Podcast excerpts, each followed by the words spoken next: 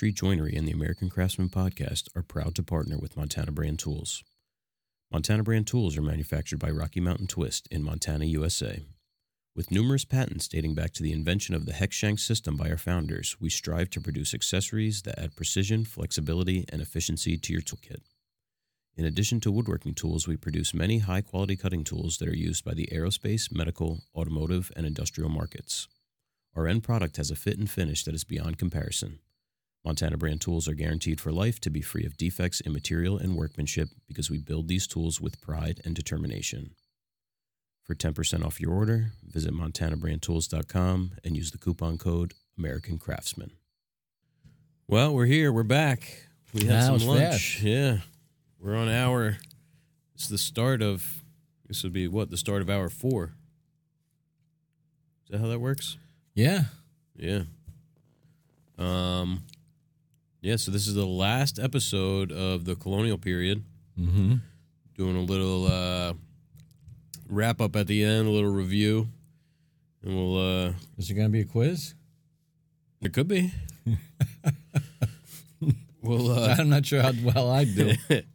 we'll talk about, uh, you know, how some of this stuff we uh, discussed over the last three episodes relates to, to now. Um,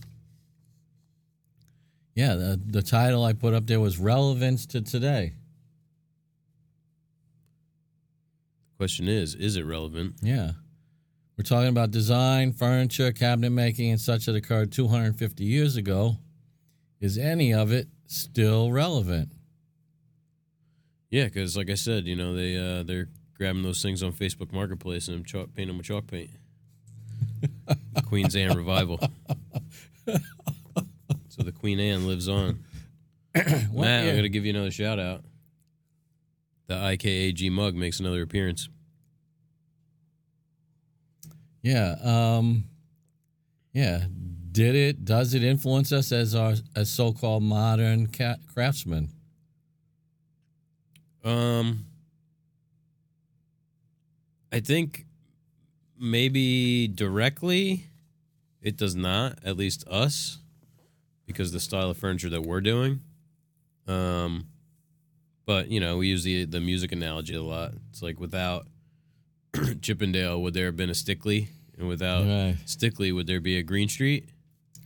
Yeah. I mean, there's there's a couple of steps in between, like the stuff that Stickley was um, sort of railing against. hmm Yeah, I mean he he was going against stuff like Chippendale, you know, Mhm. this extravagant using mahogany and all the carving and marquetry. Well, I mean, Stickley did do some marquetry, but Yeah. So I uh I wrote down a couple of notes about the Chippendale. Um obviously there's a bunch of antiques that are still around. mm-hmm.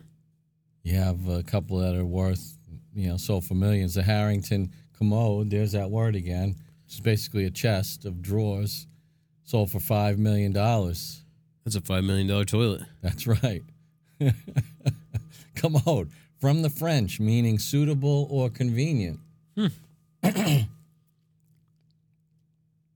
um, so that definitely is has a bearing on on what we do. I mean, it's it's still relevant because it's it exists. Right. It's still out there in.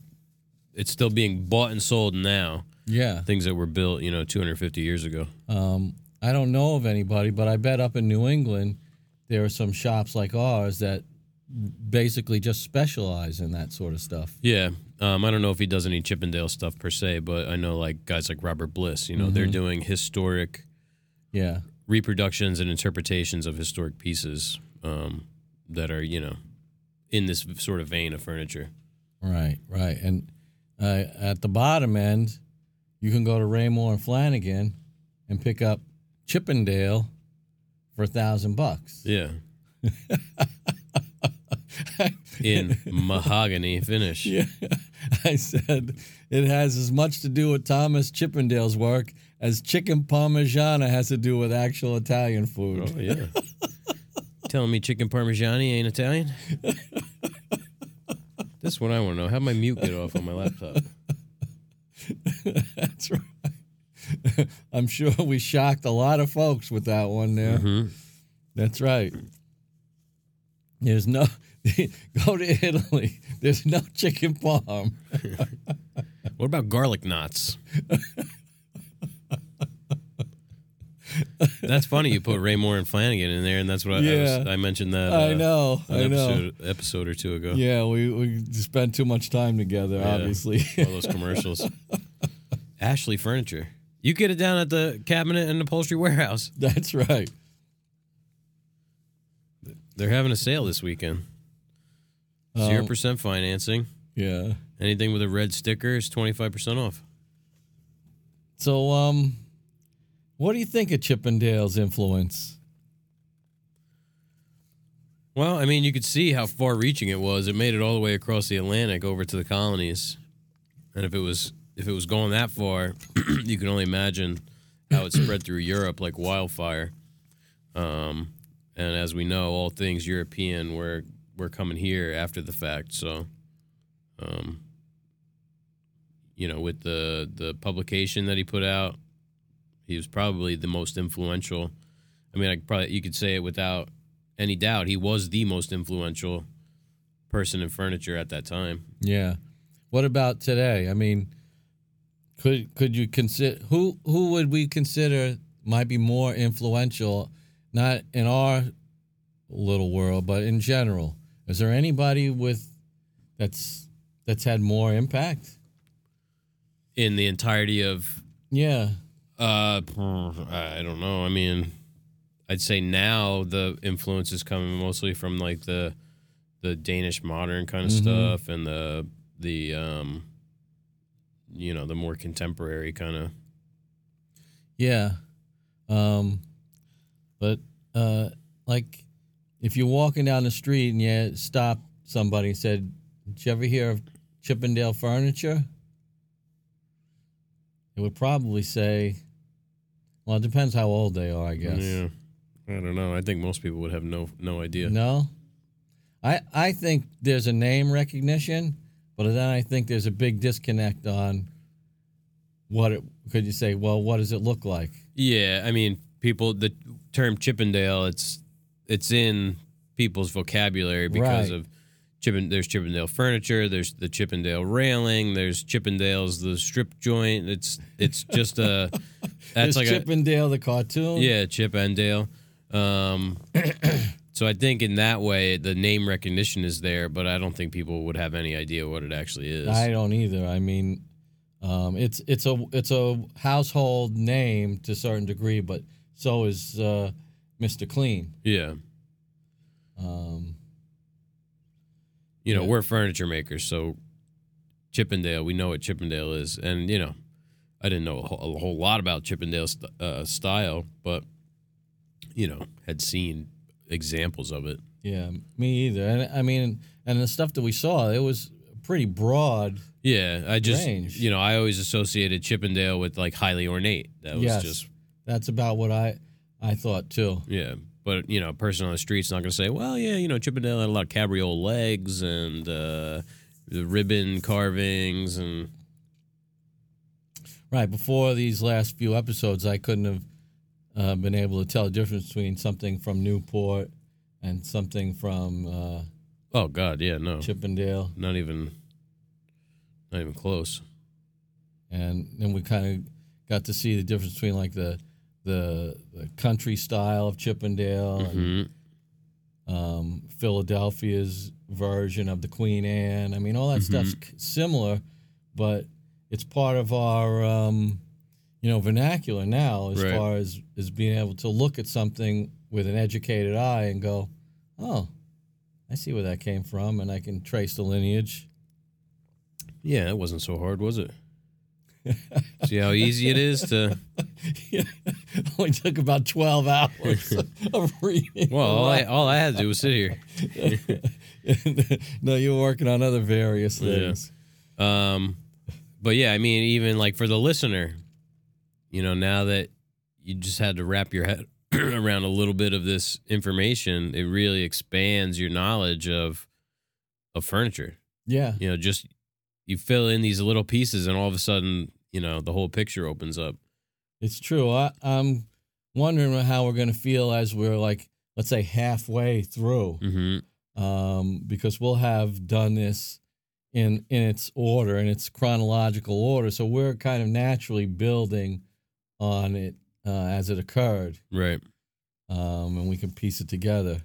Certainly a learning experience for us. Yeah. Um, I, I asked a, a question more of myself, like, is Chippendale considered high art in the same way we think of classical music's music? Uh, uh, you know, the the same technique, skills, and design cues needed to complete a piece of Chippendale taught in the same manner that uh, music students are taught Mozart, Bach, or Beethoven, and then does that apply to you know sort of like regular life and regular um, craft as it's you know more commonly done. Um, I'm not sure I follow your question. Well, so we got Chippendale, um, and all those skills that are needed to to do it, whether it's Right. designing it, uh, um, following the proportion, and all that, and then there's there's the different hand skills that are needed. It reminds me more of like how somebody who's going to school to study music is going to study uh, classics. Right. Like you go to Berklee, you're gonna Mhm. learn you're gonna learn about all these these compositions from Mozart, Bach, and Beethoven. and but then there's a certain detachment between that and like popular culture so you know how relevant is it Oh, yeah. I mean to the common person, Chippendale's not relevant in the least bit. right He's only relevant to us because we're furniture makers. so so um yeah we have to think about things in our small little worlds you Mhm. know and not in a grander scheme of things Yeah, I mean it's for it's on us to to put that out to other people. mm-hmm. You know what I mean? You don't look to the banker for music. right You know, you don't you don't expect the banker to uh, come up with a new hit song. You look at No. the musician, and the musician has studied all of these things in the past, and now they're creating an interpretation or even a ripoff of something, you know, old. Right, like Led Zeppelin copied the blues musicians uh, that came before them. Right. Um, it- do we feel any connection to Chippendale? Well, yeah, I mean, of course, to some degree, because it's all all roads lead here. Mm-hmm. Um, I mean, what did you get out of out of seeing his stuff?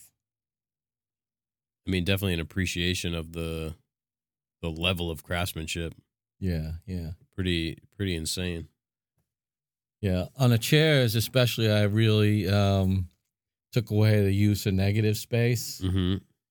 Uh, I mean, those chests, the the level of detail on that is it's almost incomprehensible. Yeah.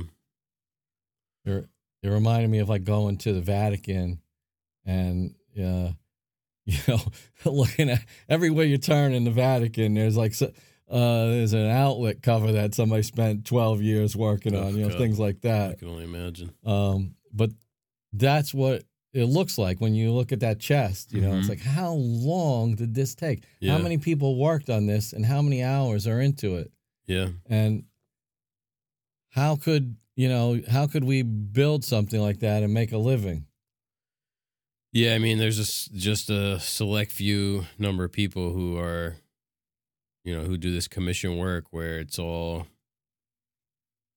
you know, they might work on it for six months, something like that. yeah two years imagine working on one piece of furniture for two years Yeah. I can't. It would have to be man. That's crazy. yeah because we kind of get bored with with projects in a way if they're too big and too long Yeah, I get bored after a week sometimes.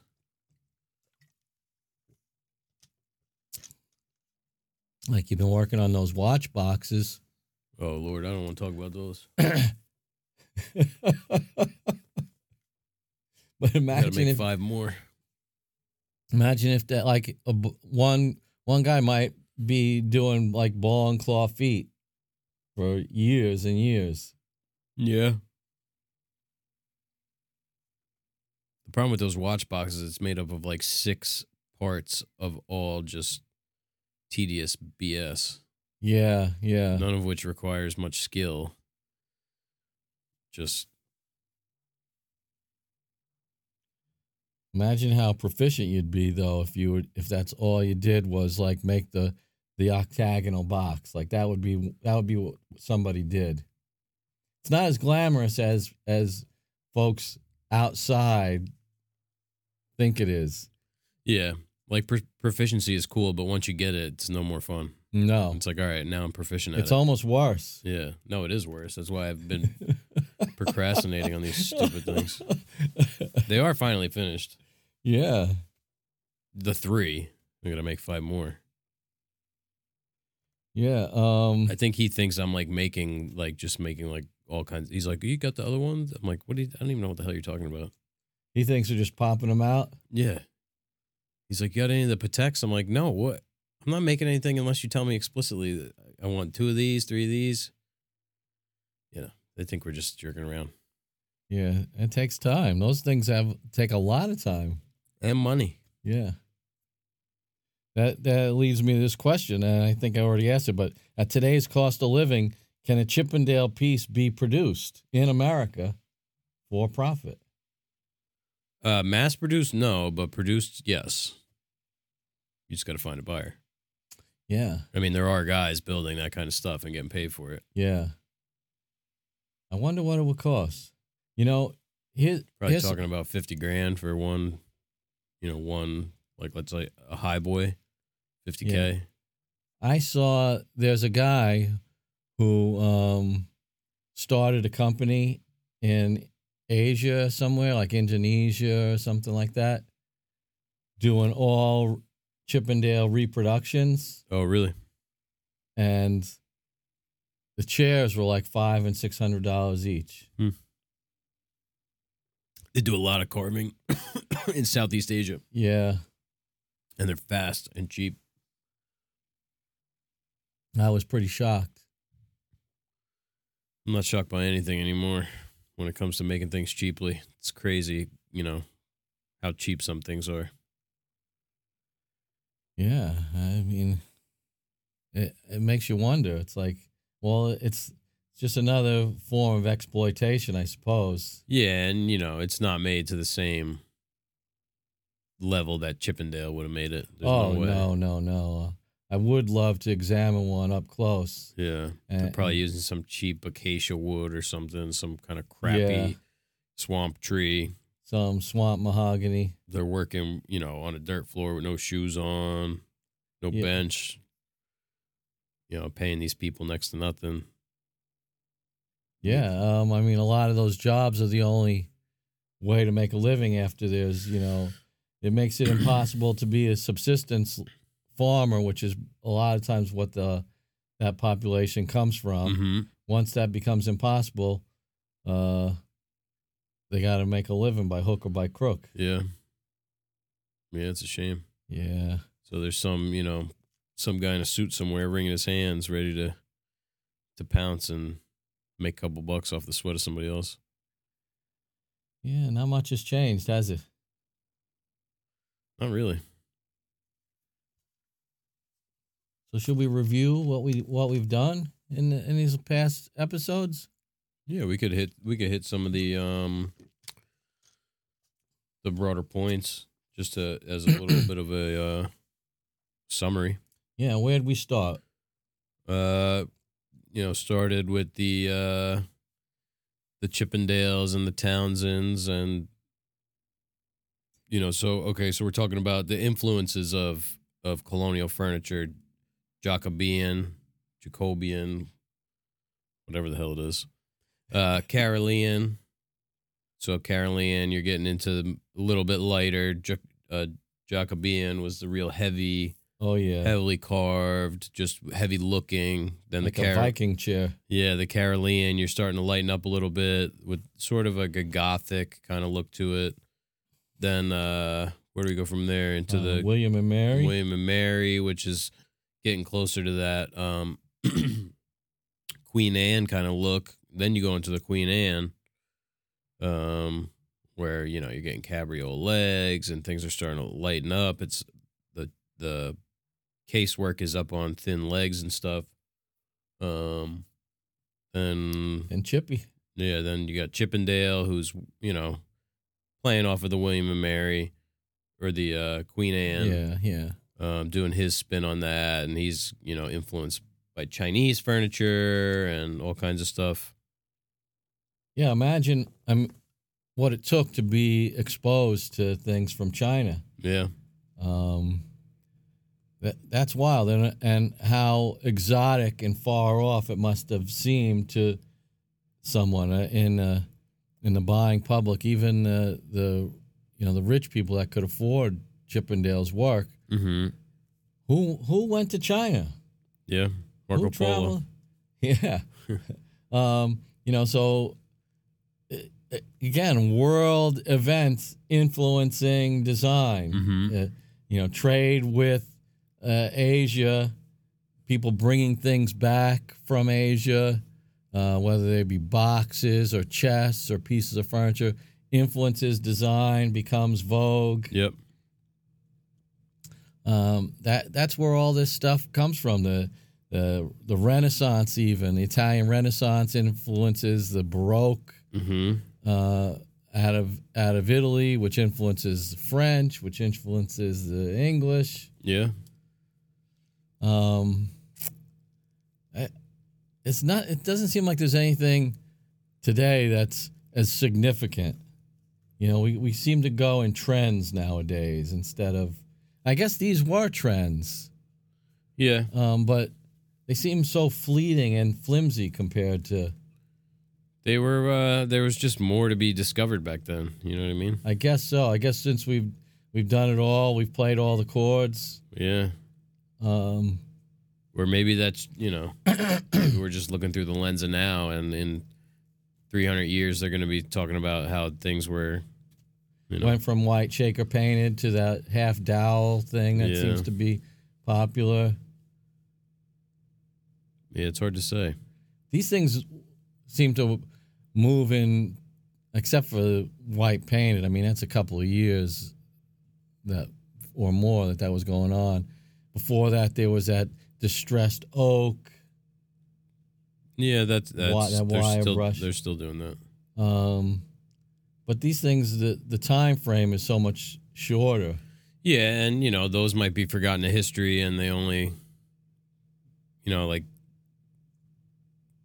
those might not make the history books, but maybe there's something the broad. They're going to be looking at the Yeah. broader picture 250 years from now and say, you know, in the the 2000s to the to the 2500s, they were, uh, you know, using influence from the middle of the century prior and blah blah blah. You know Yeah, like because there's i'm sure there was little patches of like i said people doing wacky stuff that is forgotten those pieces are gone they didn't know who did it when you know if you were looking, if you could go forward and look back on the last 10 years, what would you say were some dominant trends? If you were trying to be a historian and say, you know, back a 100 years ago, this is what happened. um i'd say the biggest trends now aside from like the crappy like white shaker and stuff like that there are like i said homages to the to the mid-century designers to the art deco designers to the um i don't know what you call that sort of like right immediately following world war ii i guess that's like part of the art deco period Yeah, mid century, modern. yeah, it's like that period between Art Deco and mid-century. Basically, from Art Deco to mid-century, I feel like those are the big driving design elements now. At least when you look at design that is contemporary and is good, Mm-hmm. like because there's a lot of contemporary design that's just shit. Just mishmash of things. They're picking pieces out of a bin and sticking it together. Yeah, you know, like the white shaker. That's not design. That's just No, that's lazy. yeah. How does something like that become popular? Well, Do we really want to get into that? you could say the same thing about, you know, TikTok and uh, McDonald's, and people are just, the masses are, the unwashed masses Yes. or just simple. I guess Not to say that we're, you know, special, but um, But it seems like if we looked at these design trends, and we have the benefit of looking back over a couple of centuries, there were significant um, changes, and and the it felt like there was um, so much more going on as far as the you know design work and the craft. It, I I don't know if we're if we're ever going to see that again. Yeah, I mean, well, the craft is really gone. Um and I'm sure we'll see that trend once we hit like the industrial revolution, Mm-hmm. but the craft is gone.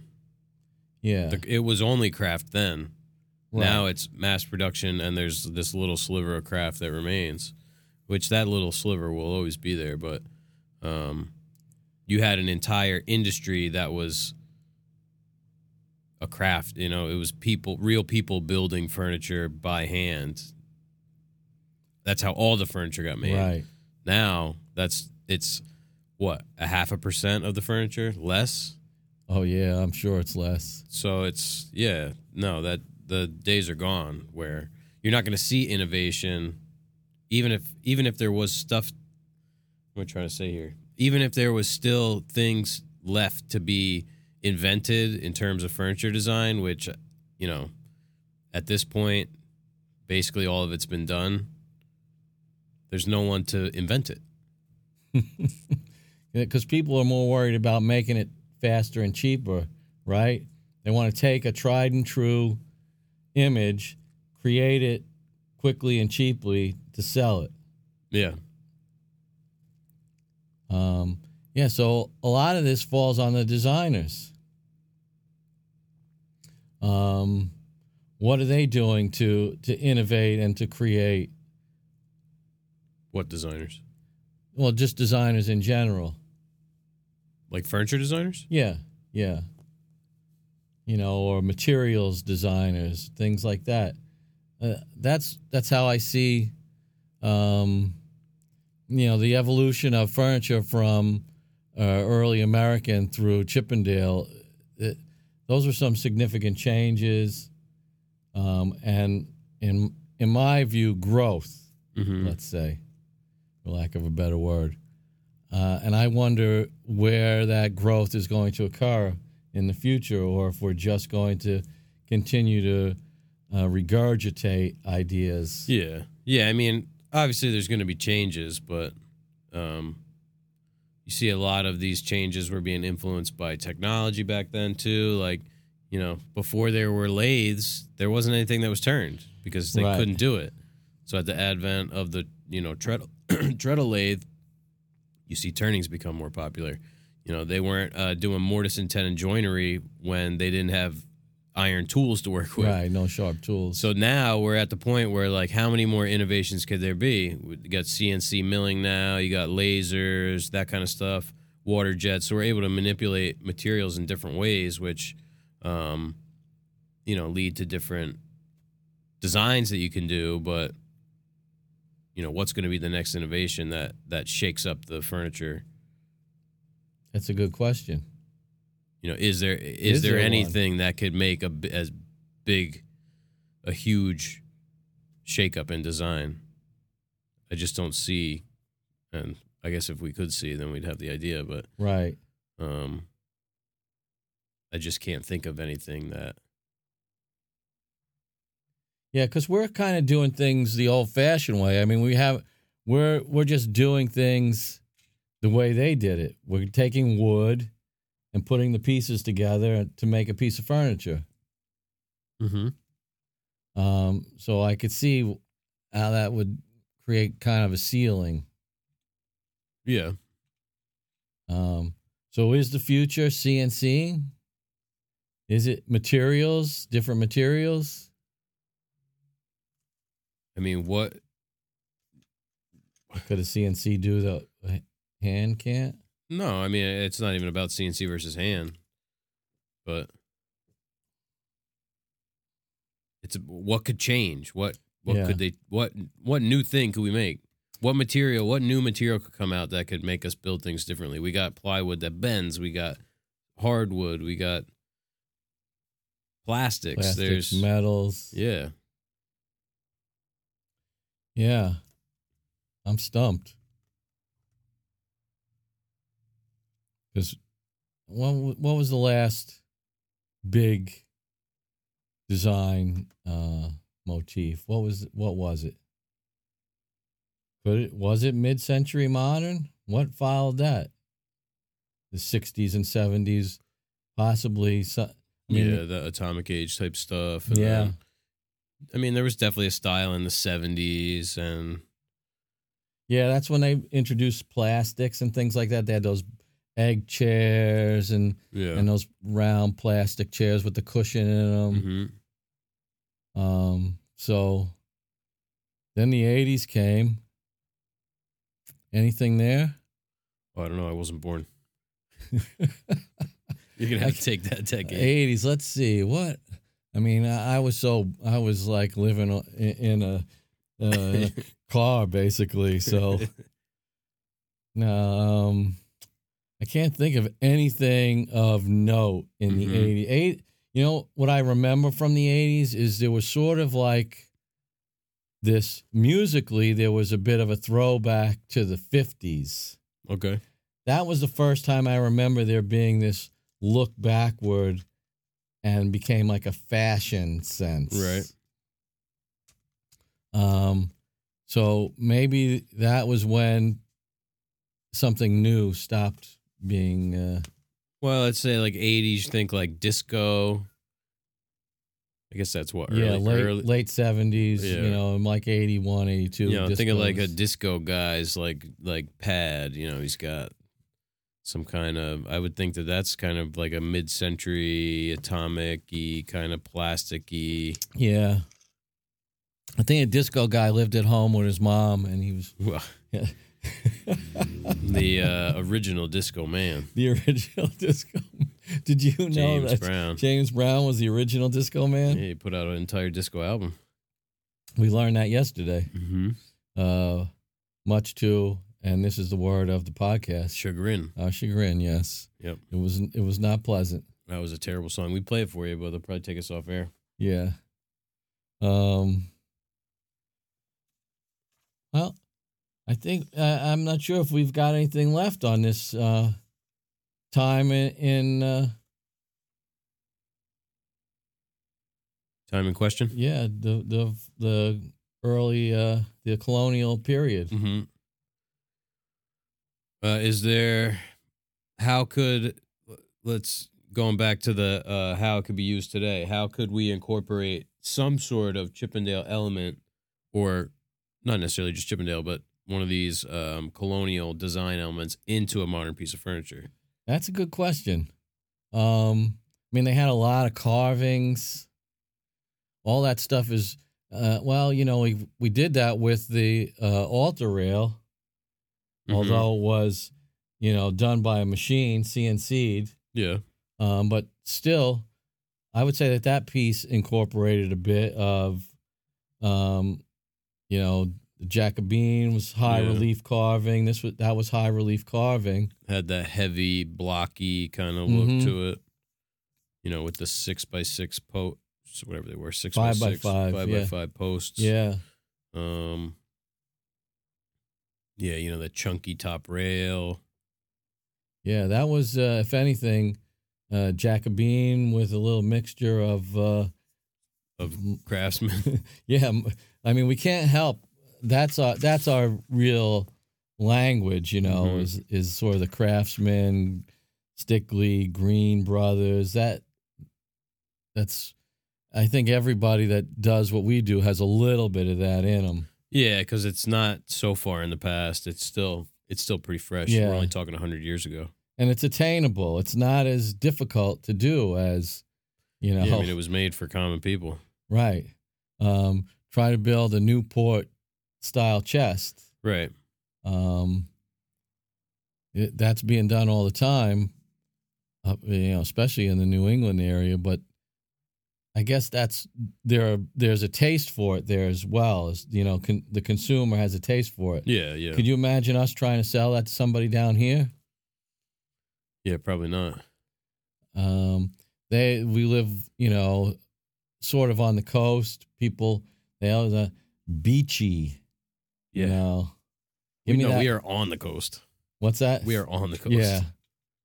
Um, you know, they want that weathered look sometimes, uh, the the cottage look, all that stuff that um, sort of, you know, makes it seem like a, a, a stereotypical beachfront kind of place. Yeah. Um, or you have the McMansions. hmm And what what kind of furnishings they got in those places? I mean, I could see like uh Queen Anne kind of stuff in those, Yeah, or you know, it depends. I mean, people have different aesthetics, and the outside of the house doesn't, you know, always dictate the uh what they have on the inside. It's true. I mean, there was quite a mixture of stuff uh, where we put in that really modern glass and metal cabinet. Yeah. Uh, I mean, the fact of the matter is, people who are spending money on furniture, like people that we would build furniture for, mhm. they have a contemporary taste typically. Yeah. That's, you know, yes, I I agree with that. so Um, they're, you know, taking design cues from mid century and, and uh, other, you know, sort of the, the classic periods. And there might be a combination of all different, you know, you could see in that room with the wine thing. The wine thing is, I don't even know. That's a that's a completely contemporary design because it, it's not like anything. It's just a steel box basically. But then you have like the credenza, which is sort of mid-century, and then the the chairs and couch and stuff are really more like Art Deco-y, and then Yeah, remember those tables? yeah, They were they were quite sculptural, hmm and they had that high gloss lacquer kind of finish on them yep, in colors and bright colors. hmm yeah, patterned rug, you know. I mean, I do like well executed transitional design. Yeah, And I think that is the design style of now when they Right. look back in 250 years, you know, that's a good point. Um, because is a is a an amalgamation of a bunch of different designs, not its own thing. I mean, um, look at we just talked about Chippendale how did. Chippendale was a combination of all these different designs. Well, that's what's going on now. yeah, well, there you go. Yeah, it took us. It only took us uh, 37 minutes to to drive that circle all the way back down to the beginning. Well, you know, sometimes you have to think out loud. Yeah. Um, but I, I agree with you 100%. If you look at what the designers are bringing us, hmm um, it's pretty modern. Yeah. You know, it's at least in that in that uh, in that box. Yeah, like 1940 to present. Right. And when we're left to our own devices, we kind of um, we have some of that in us, some of the modern uh, mixed with craftsman Mhm. style. We're dealing with rectangles and that kind of classic proportion. Yeah. Um, and I never thought of the word transitional to describe it, but that's exactly what it is. Yeah. Well, that's what they actually call it. Yeah. So kudos to you. Get a gold star. it, it must be that lunch you got. I all can that hear it in my stomach now. You can probably can probably hear we got that post lunch uh, slump. Yeah. But we're gonna pick it up big time for the Patreon. That's right. We're gonna shoot four Patreon episodes after this. Um. So uh, maybe we give everybody a little update of what's going on in the shop. We got 20 minutes left here, so we okay. can, I know everybody misses that. Those of you who uh, don't care about learning and bettering yourself. shame, shame, shame on you. If you don't, you probably didn't make it this far. You probably already unsubscribed. If you don't care about learning, you unsubscribe to us, About three and you're weeks now ago. listening to something else. and you're going, man, those guys lost it. Yeah. If you can't stand listening to us anymore, go check out our buddy Keith's podcast. Yeah, Keith, Tony, and Chad over at the Working Hands podcast. yeah, they're they're shooting from the hip over there. Yeah, a bunch of good guys. Yeah, Um, I heard Rob's thinking about um, not. I keep calling him Rob Corey. because I'm thinking about my friend Rob, but his friend Rob, it's Corey. Yeah, Corey and what's his buddy's name? Matt, maybe. Yeah, they were Yeah. thinking about maybe by now when you guys hear this in Well, five weeks. They might have it. Yeah, I don't know what they're gonna call it, but yeah, but uh, we'll check that out too. yeah. Um, the hell were we talking about? What, oh, what's going on in the shop? Any new tools since the last time we spoke?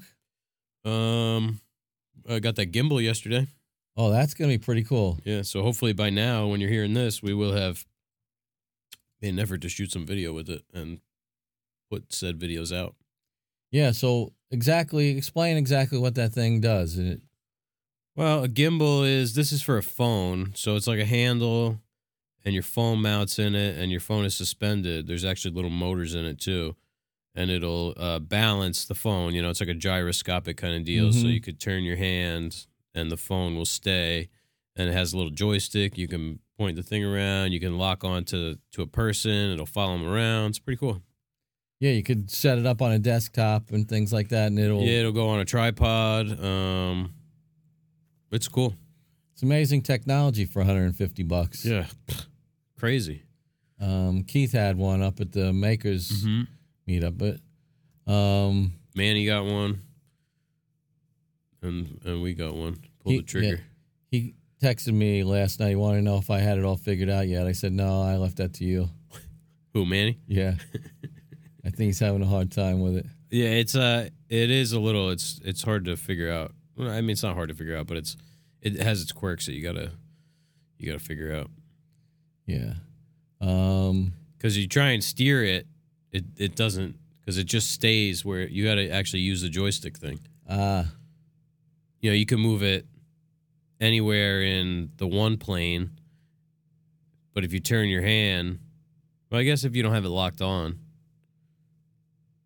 yeah, I mean, even I only have about 15 minutes of use on it, but it is cool.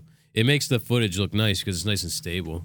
uh, that's probably part of it too. It's like a Steadicam. That's exactly what it is. They have them for big, you know, big cameras, um, and they're crazy expensive when you get into that kind of stuff. But, um, yeah, I mean, crazy technology for 150 bucks. Yeah.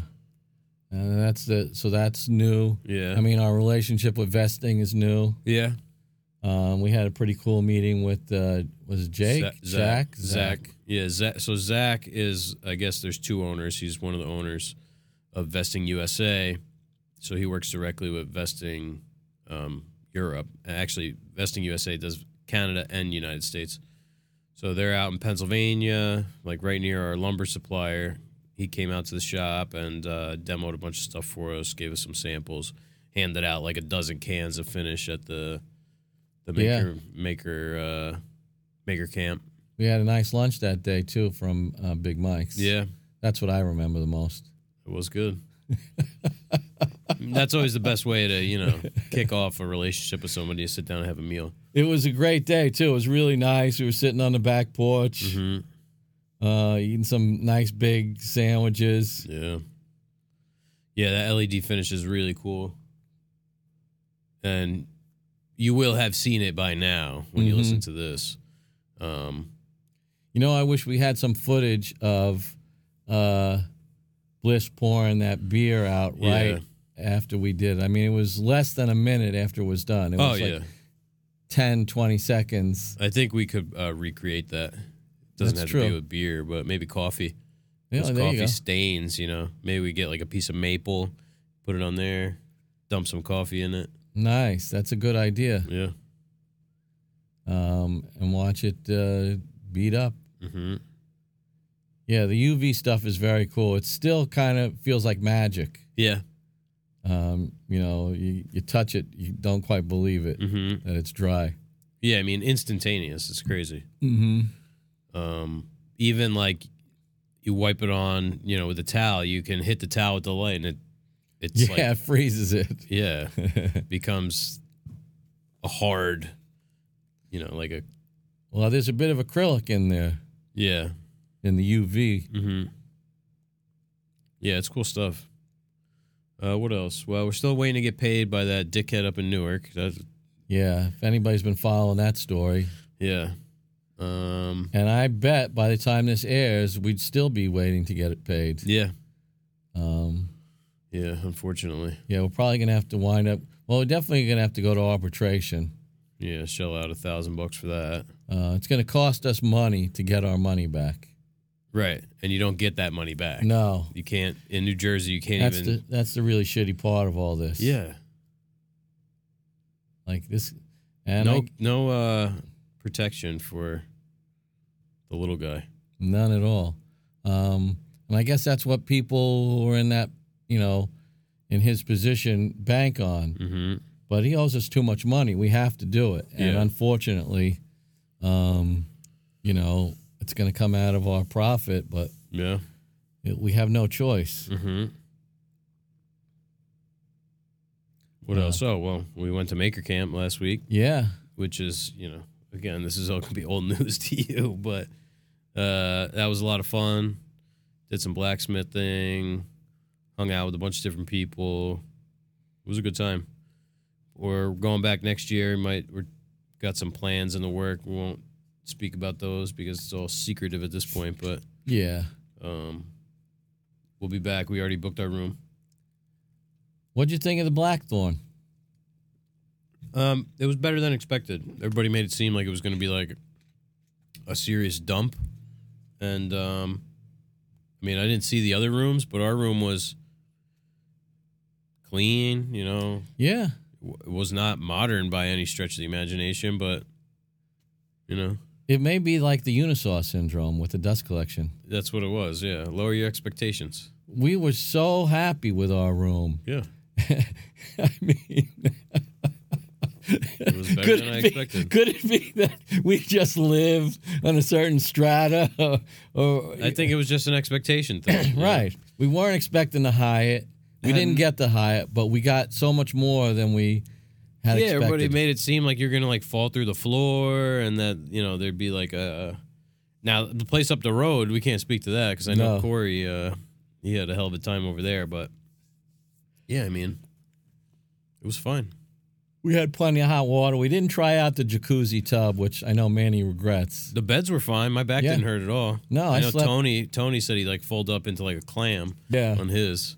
I slept great. Me too.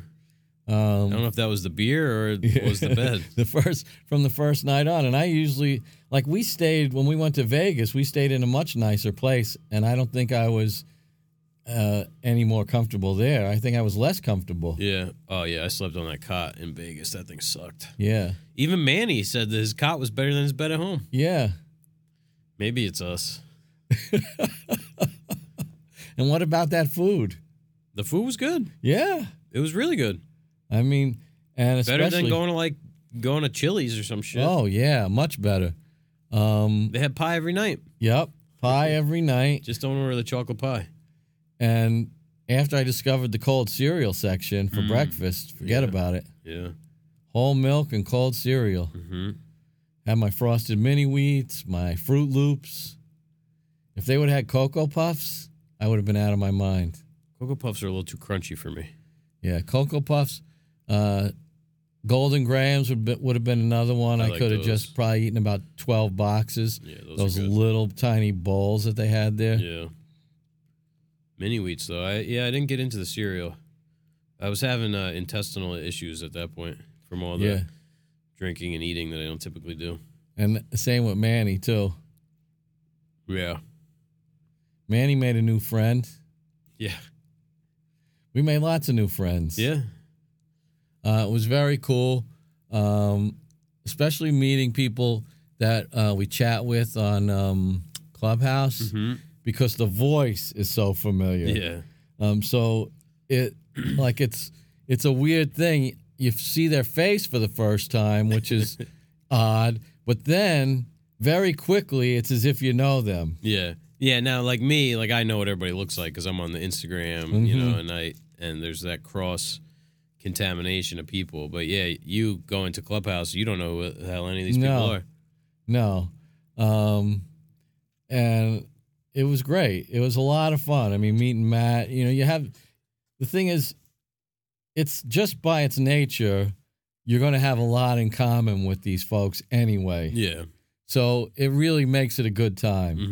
hmm Um, I had a great time hanging out with with Corey and Rob. mhm. Those are awesome dudes. Um. Rob was quite an understated fellow, isn't he? Yeah. I mean, he's really he's he's quite an accomplished. He always refers to himself as a hobbyist because you know, and It's not his full time. right, the true sense he is. But he's quite accomplished, and he had some great stories about his time working for New York City Oh Transit. yeah. I mean, talk about Yeah. Welding the train tracks together. That's that's Yeah. no joke. um another. I didn't even know that that was a thing. Yeah, I had right. no idea. I never even thought about it. I uh, figured there was just like a joint. Yes that they were bolted together somehow. Yeah. Um, But I guess it's got to be perfectly seamless. what about the night uh, we spent talking to Johnny Johnny who? DeResta? Oh yeah, that was funny. Yeah, he said he would come on the podcast. I, Yeah. I don't see how he could make it about woodworking, but uh, he does a little bit of woodworking. yes. Yeah. Yes. Uh, So he- maybe we could. I think John's the kind of guy. All you got to do is push start. Yeah. Well, yeah. And, well, you saw where the roll. conversation went. Uh, we Yeah. had to have a briefing beforehand. yeah, not not not PC and all that Yeah. stuff. Say, listen, don't tell the story about the guy that used to have sex with the female bums. Yeah, We're gonna lose our sponsorship. yeah, yeah. My side was hurting there for a little while. Oh, he was That was a riot. he was funny. Um. Yeah. What else? Um. We you know we missed the Pine Car Derby though. Pinewood yeah. Pinewood Derby. Everything We flew by so fast. Yeah, it was like there wasn't enough hours in the day. That's the amazing thing. We We're in this little area. Um, the, the days just flew by. Yeah, you know, you go to breakfast at eight thirty or whatever. You get out and you start going to whatever we did, like the blacksmithing. Then it was lunch. Right. So you go back to the room, eat some lunch. You, you know, sit down, relax for an hour or whatever. You get back up, you do a little, and then it's dinner. Exactly. And then after dinner, you know, inevitably you crack open a beer, you start hanging out, yeah, it was just kind of just milling around, you know. milling and chatting for Yeah. for six hours, which flew by. Yeah. Yeah. It was a good time. It really was. I I, I tell you, I'm not kind of person to uh, socialize like that and that. Me neither. Yeah, n- right. Neither of us are. And I'm also not the kind of person to look forward to doing something again like that, but I really am. Yeah. Yeah. Like typically, like even if I just go to like a friend's place, like I'll be exhausted from the Mhm. socializing. Um, but I don't know. They, I guess maybe because there's so many different people and people, you know, who you know but don't really know. It was kind of uh different. Yeah, I, I think we're going to have to step up our game for the swap next year. Yeah. Yeah, they got to get a new uh, announcer. Yeah, that announcer sucked. Yeah, may, well, maybe we'll talk about that on Patreon and give us something to talk about. Um, yeah, some of the stuff in that swap were, um, I mean, the thing that Corey won. My oh God, my God. insane, insane insane metalwork. Yeah. Go to Corey's uh, Instagram, CT Woodwork, Yeah. and I'm sure he's got pictures up there. Yeah. I, I don't remember seeing any. I mean, uh, but, uh, you know, things that don't don't use me as uh, I know he definitely posted stories about it. as a as a be all. Yeah, you're not an authority on uh, No, no. Instagram. things things totally fly by me. I'll catch like every fourth thing. Um, no, he doesn't have. Uh, no, he doesn't have anything up. But that's not to say that five weeks from now he won't. Yeah. Oh yeah. Because a lot of what I saw up to this point was just sort of like recapping, Yep. you know, the the people, which is what everybody's kind of done. That's a great picture of Manny. Yeah. Oh, that there was a photographer there. Yeah. Oh, yeah. He was great. Um, taking pictures of everybody. And that's like if you go on Instagram and see all these black and whites, that's why everybody's got these great photos. Mm-hmm. Yeah, he did a great job. Yeah. You'll have to send me those. Yeah. Oh, yeah. I got them in the email. We should have taken more, you know, but one of those things. Hindsight. Yeah, maybe next year. Yeah. I did. I changed a couple pictures on the website. That's awesome. We didn't have any pictures of ourselves. You always like to see who you're going to work with before you work with them. You know?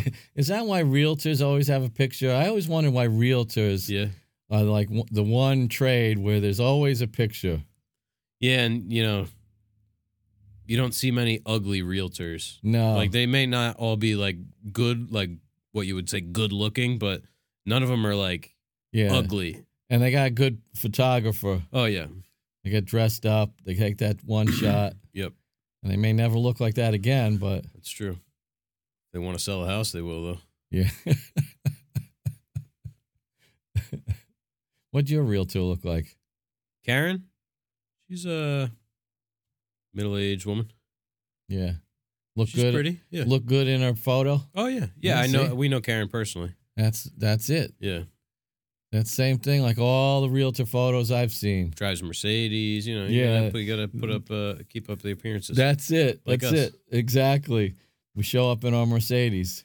yeah, you know, we're not the best looking guys ever, but we're no no uh, ugly ducklings. We'll hold our own. Yeah. oh man. Well, maybe we'll do our little plug session and we'll call Yeah. this one quits. We're uh, we're eking up on an hour. Uh, we'll talk about Vesting first. We are uh, partnered up with Vesting Finishes as affiliates. Um, we use them in the shop. They're hard wax oils, and um, we're hoping to get into the LED cured system pretty soon. Mhm. Um, we just gotta save up the money to save for that that ridiculous light that it uses. Um, Yeah. four thousand dollar light. Not to deter you from wanting to use it, but Gets like the twelve times as hot as the sun. yeah, like it'll like set your uh, table on fire if you leave the light on there. It's that bright. it's got three computer fans, not even computer, like three fans on top of the light itself, and an external Controller, yeah. 12 by 12 by 24 power source with a tether over to the thing.